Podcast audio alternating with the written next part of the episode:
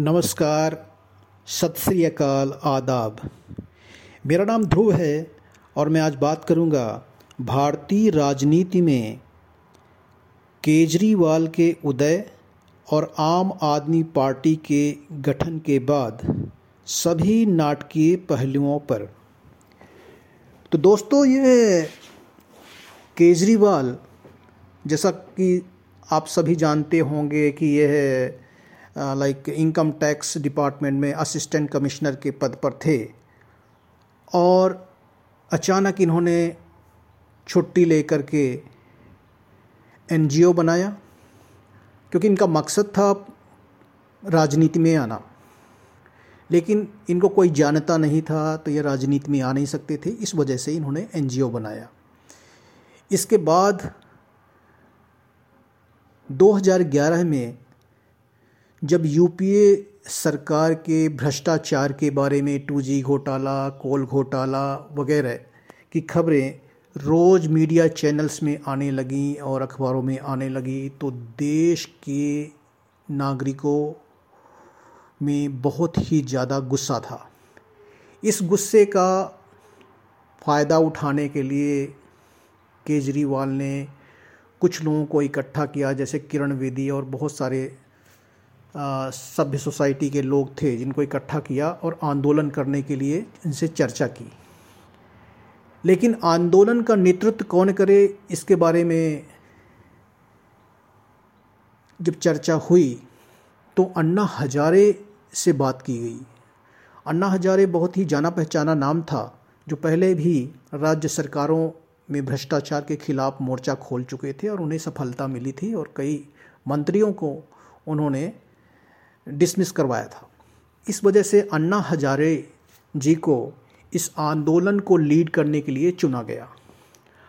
आंदोलन शुरू हुआ, अन्ना हजारे जी ने अपनी मांग जन लोकपाल की रखी, जो कि इस भ्रष्टाचार के मामले की जाँच करेगा और दोषियों को कड़ी सजा देगा।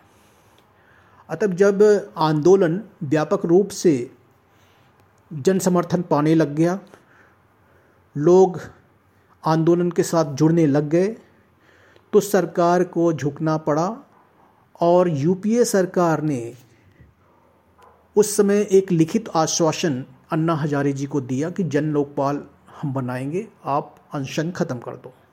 अतः अन्ना हजारे जी ने अपना अनशन ख़त्म कर दिया। इस दरमियान जब आंदोलन चल रहा था तो केजरीवाल कई बार न्यूज़ चैनल्स में आए और लोगों ने पूछा भाई कि आपका मकसद क्या है? आप पॉलिटिक्स में आना चाहते हैं, आप राजनीति में आना चाहते हैं, आप पार्टी बनाना चाहते हैं? केजरीवाल ने साफ़ मना कर दिया था, ना मैं राजनीतिक दल बनाऊँगा, ना मैं कभी पॉलिटिक्स में आऊँगा, मेरा मकसद सिर्फ़ एन चलाने का है, इससे ज़्यादा कुछ भी नहीं है। लेकिन जब आंदोलन में इनका नाम हुआ और लोग जानने लग गए और अतः आंदोलन दिल्ली में हुआ था तो दिल्ली में इसको भरपूर जन समर्थन मिला था जन जन में इनकी पहचान बन गई। तो इन्होंने राजनीतिक पार्टी, आम आदमी पार्टी बनाने का निर्णय लिया। लेकिन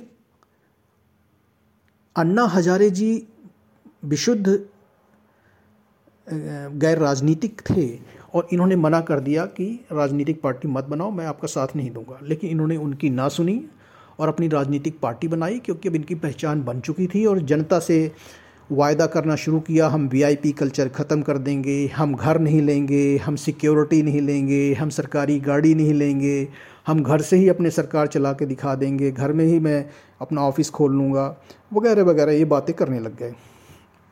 और जैसे ही 2013 में विधानसभा दिल्ली के इलेक्शन हुए तो इनकी पार्टी को 28 सीट्स मिली और पहले जनता से इन्होंने वायदा किया था, हम किसी के साथ हाथ नहीं मिलाएँगे, किसी के साथ गठबंधन नहीं किएँगे, लेकिन पहला अपना वायदा तोड़ा, इन्होंने कांग्रेस के साथ गठबंधन करके सरकार बनाई। और इन्होंने घर भी ले लिया, सिक्योरिटी भी ले ली, और उनचास दिन सरकार चलाने के बाद इस्तीफा दे दिया, क्योंकि इनका मकसद था भारत की राजनीति में प्रधानमंत्री बनना, इसलिए इन्होंने इस्तीफा दे दिया। अब इस्तीफा देने के बाद ये प्रधानमंत्री के उम्मीदवार अपने आप को घोषित करके और वाराणसी गए, जहाँ इन्होंने तब के मुख्यमंत्री गुजरात के नरेंद्र भाई मोदी के खिलाफ इन्होंने चुनाव लड़ा वाराणसी से। लेकिन नरेंद्र मोदी जी ने इनको साढ़े तीन लाख से ज़्यादा वोटों से हराया और इनकी जमानत जब्त हो गई। अतः ये दिल्ली वापस आ गए। अब ये हाथ मलते रह गए कि मैंने दिल्ली की जो सत्ता थी, मुख्यमंत्री था, उनचास दिनों का वो भी छोड़ दी और साथ में ये भी चला गया, यहाँ से भी कुछ नहीं मिला और पंजाब में चार सीटें मिलेगी क्योंकि पंजाब में पहले ही आम आदमी का प्रभाव शुरू में ही ज़्यादा था। उसके कई कारण हैं जो मैं अब नहीं बताऊँगा। पब्लिक आपको बताती है और अखबारों में आता है और उनके जो साथी नेता हैं वो बताते रहते हैं कि पंजाब में क्या कारण है जिससे आम आदमी का प्रभाव है। तो इस तरह से केजरीवाल जब दिल्ली आए तो भारतीय जनता पार्टी से गलती हुई। गलती ये हुई कि जब गर्मा गर्म आपको इतनी ज़्यादा मेजोरिटी सारे देश में मिली और लहर चली तो आपने दो महीनों के अंदर चुनाव क्यों नहीं करवाए? क्योंकि अभी केजरीवाल की किस्मत अच्छी थी, उनको मुख्यमंत्री दोबारा बनना था, इस वजह से बीजेपी ने ये गलती करी और छः महीने के बाद इलेक्शन करवाए।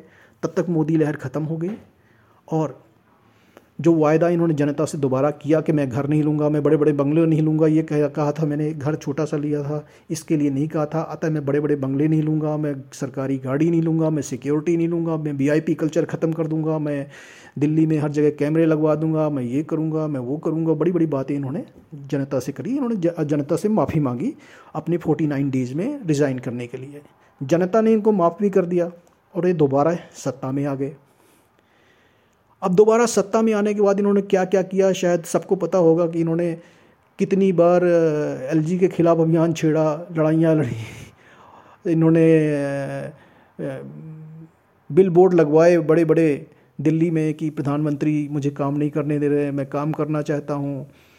और पाँच साल यही सब कुछ चलता रहा। इन्होंने काम कोई नहीं किया। दिल्ली में एक भी इन्होंने नई बिल्डिंग नहीं बनवाई, नया कोई स्कूल नहीं खोला। सिर्फ़ इन्होंने तीन टप्पर वाले टेम्परेरी जो है मोहल्ला क्लिनिक खोल दिए। इसको ये बहुत बड़ी उपलब्धि बताते रहे और जितने, जितना बजट मोहल्ला क्लिनिक खोलने का होगा, उससे ज़्यादा इन्होंने एडवर्टाइजमेंट कर दी। और सोचते रहे कि बस ज़मीन में कुछ ना दिखाओ, बस एडवर्टाइजमेंट करो, इसी में आगे बढ़ जाएँगे। और इनको सफलता भी मिली। और उसकी वजह भी बीजेपी की गलतियों के कारण मिली, जो मैं शायद आपको नेक्स्ट जो मेरा पॉडकास्ट होगा, उसमें मैं आपको बताऊँगा।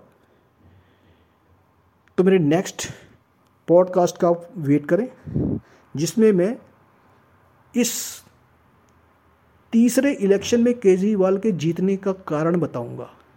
उसका पूरा पोस्टमार्टम किया जाएगा कि केजरीवाल जीते क्यों और बीजेपी से गलतियाँ कितनी हुई, ये हारे क्यों। तो मेरे दूसरे पॉडकास्ट का इंतज़ार करिए। धन्यवाद।